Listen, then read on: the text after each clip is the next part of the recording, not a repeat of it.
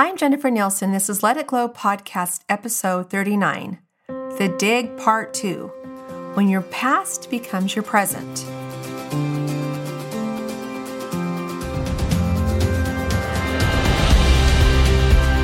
Ready, set, glow. Welcome to the Let It Glow Podcast, a happy place where you'll learn how to let your soul shine and discover new ways to design your best life. I'm your host, Jennifer Nielsen. And welcome to another podcast episode. So, if you haven't tuned in to last week's episode, number 38, I invite you to do so because I'm really going deep here with this dig process so that you can apply it in your life. So, last week I gave you the assignment to pick an event in your life that maybe has triggered you, that's not working, that's causing you stress, and to look at your beliefs around that event, your thoughts, your, your feelings, your reactions, and then the outcomes that you're getting. And so, if you've done that, great, you're ready to go on to, to part two. And if you haven't, again, I invite you to go back and just listen to that episode so that you can be up to speed here because implementation is everything. Knowledge is great, but implementation is power. Action is power. And that's what I'm trying to help you to do here. So, with this next part, it's you know, when your past becomes your present, it's where we pull out the shovel and we really dig deep around the event. So, the first question I ask clients when we're doing this process in this section is Is it true? So, for instance, when we were talking about my husband is always late, he doesn't come home before 6 p.m., that whole scenario, the belief that she had come up with is I'm not worthy of his time or that I'm not important to him.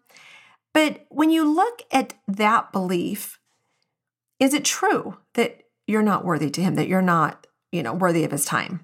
And sometimes you might want to argue that. But whether you think it's right or wrong, the next question will negate that. So if you say no or if you say yes, the next question is Is it serving you? Will help you understand that regardless if you think it's true or not, that kind of a limiting belief is not serving you. And no matter how much evidence you might have, it still isn't serving you. So I know that can be tricky because sometimes it's frustrating when people do things that cause us pain or discomfort, but we still have a choice how we respond, always. So the next question is this belief generated from past wounds or experiences. So, what I'm going to do here is I'm going to take a few minutes and I'm going to go over some of the examples that we talked about last week on episode number 38. And I'm going to specifically go through those. These are actual examples from clients that I've worked with. We've alluded to my husband doesn't come home before 6 p.m. And for this particular client, as we dug a little bit deeper, and the belief that she had was, I'm not worth his time, we really looked deeper into times in her childhood where her mom might be late picking her up from somewhere, or that her dad, you know, she wanted to do something with her dad and he didn't have time. And then we went up into like even her high school years, that need to feel like important or to feel validated or worthy or all of those things. And as she was going through this process, she was able to connect all these different, you know, these times when she had felt unworthy of someone's time or not important. And that feeling of rejection was real for her. And so often when we're being poked in the present by something, it's really, really our past showing up in our present, where those deeper wounds are, where those deeper limiting beliefs are. And so and the next scenario was my friend did not respond to my text. And the belief was, I'm not worth her time, our friendship isn't worth it. And there was just a lot of worthiness issues connected to this. And this is something that I've actually personally dealt with. And I've actually had clients that have had situations, not necessarily always regarding text, but when they feel like they put in the time and other people don't, they don't feel valued. And as you look at all the possible scenarios for this, I look at my own reactions, and I've shared this before, but I when I was doing my own dig around this, I had something similar to this. It is that feeling of not being valued and not being picked and that feeling of rejection went pretty deep for me, and pretty far back to when I was a little girl. You know, you know, I'd play, you know, kickball with my friends. I'd be the last one picked. I would be doing little dances and little productions. And I felt like I was always the one that was the boy, the prince. I was never the princess. All these silly little things where I let my friends determine my value or tell you what my value was instead of me knowing what my value was. But this was a common theme for me. And so, as we see in the present, if something is really poking at us, we want to look at the past and see where those, um, you know, connect the dots that, see, connect the dots and see where those common themes are.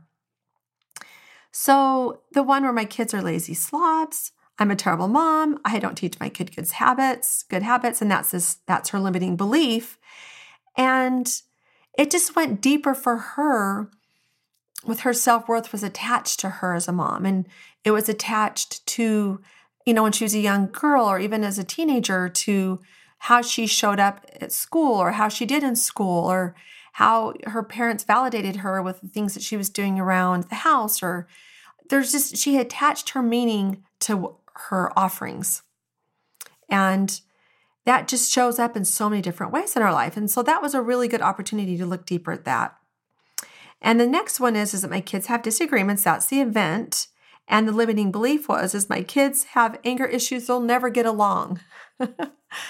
so when you have that kind of um, over the top thinking and we're just blowing things out of proportion, look back in your, you know, to other wounds and experiences in your life. And it's like that snowball effect. And if you look at like my kids will never get along, they have anger issues, we're, we're making like a mountain out of a molehill instead of just looking at it as my kids aren't getting along right now. But if you look back throughout your life, what is your pattern of responding to things when they go wrong? And understanding maybe that's what a parent did. Maybe when you made a mistake, they blew it out of proportion, or that's what happened at school. Or look at the patterns and old wounds and experiences and see and connect those dots. And that will be very powerful to help you change the way your beliefs are and the way that you respond. Because we want to break those old patterns of our familial generations. We want to break the patterns that we've created. And it starts with us. So my mom always criticizes me. That was the, the non-truth. But my mom shares her opinions openly about me. And that the belief around this is I'm never good enough. And this one's pretty easy to go back and look at past wounds and experiences because if and as an adult, your mom is criticizing you. It's very likely that this went on through your childhood and from then until now.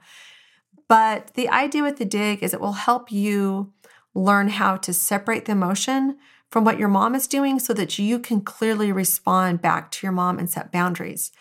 But the best way to do this first is to clear up any emotion energy or angst around it so that you can go to your mom with a clear conversation and request. And uh, my boss doesn't appreciate me. He, he hasn't given me a raise. I should work harder is the new belief, you know, the limiting belief. I'm going to be fired. And if you look again back, this kind of correlates with some of the other events that our our worth and our value is based on what other people are telling us, and we create stories and fears around all of that. And this particular um, event really proves that point and shows how that happens, not just at home, not just with our children, but also at the workplace. And then the last one here is that my dad said he always wanted a boy was the event. And um, the belief that she ended up coming up with was I'm not wanted. And it was interesting because the way her session began was she was talking about how she was the sole provider and how she felt like she had to be the provider and that if she didn't, then her husband wouldn't provide and that was her job and she had to do this and she had all this pressure. And really, as we were able to break it down, it just went back to this place where she was always trying to prove her worth or to kind of be this version that her dad, she thought her dad wanted her to be. And it was a really powerful transformation and healing moment for her when we were able to clean that up and then move towards a new belief. And I have many, many, many of these examples that I can share with you. But there was one more that's that is just kind of a separate one that I wanted to kind of share. And it was a, a young lady that went to one of my workshops and she was struggling because her mom was on her third or fourth marriage. And so the event was my mom is getting married, but she had a lot of angst around it. And she just didn't feel like she was worth her mom's time. She didn't feel important to her mom. And as it turned out, she was actually sexually abused by her mom's prior husband, which I think was husband two or three. I can't remember exactly. And this was a really um, painful event for her that was never resolved. Nothing was ever done. They ended up getting a divorce, but this man was never held accountable for the abuse. And so here she was now again getting married and expecting something from her mom that she had never been able to give before and isn't able to give now. And she was just going through all these past wounds and experiences and seeing all the times in her life that she needed something from her mom and her mom wasn't able to do it. And what I always tell my clients when I'm working with them is it's important to name what is happening, but we're not blaming. We're just naming what your experience is, which is always subjective. And we kind of, you know, when you do this kind of work, you kind of have to laugh a little bit because it can't all be serious. But we kind of, as I was talking to her, I'm like, you know, like you're going into a Mexican food restaurant and trying to order an egg roll. You're not going to get an egg roll at a Mexican food restaurant. And so she was, we just kind of laughed because she really understood that maybe her mom wasn't going to be able to show up the way she needed her to or wanted her to. And that it was up to her to change her belief around that and we'll get, you know, we'll get more into that next week as we go into changing the beliefs. But there's so much power in this process and understanding connecting the event to the belief, to our feelings, our reactions, and our outcomes. There is that the connection starts there, and we're responsible for that connection and how, how we respond to that. So the next question is How is this belief holding you back? And uh, it's important to look at how it's impacting your relationships, how it's impacting your mental, your physical, your spiritual, your financial, and your professional well being. How is it blocking your happiness? So we, we look at these limiting beliefs. And again, there's resistance to this because a lot of times there's validation.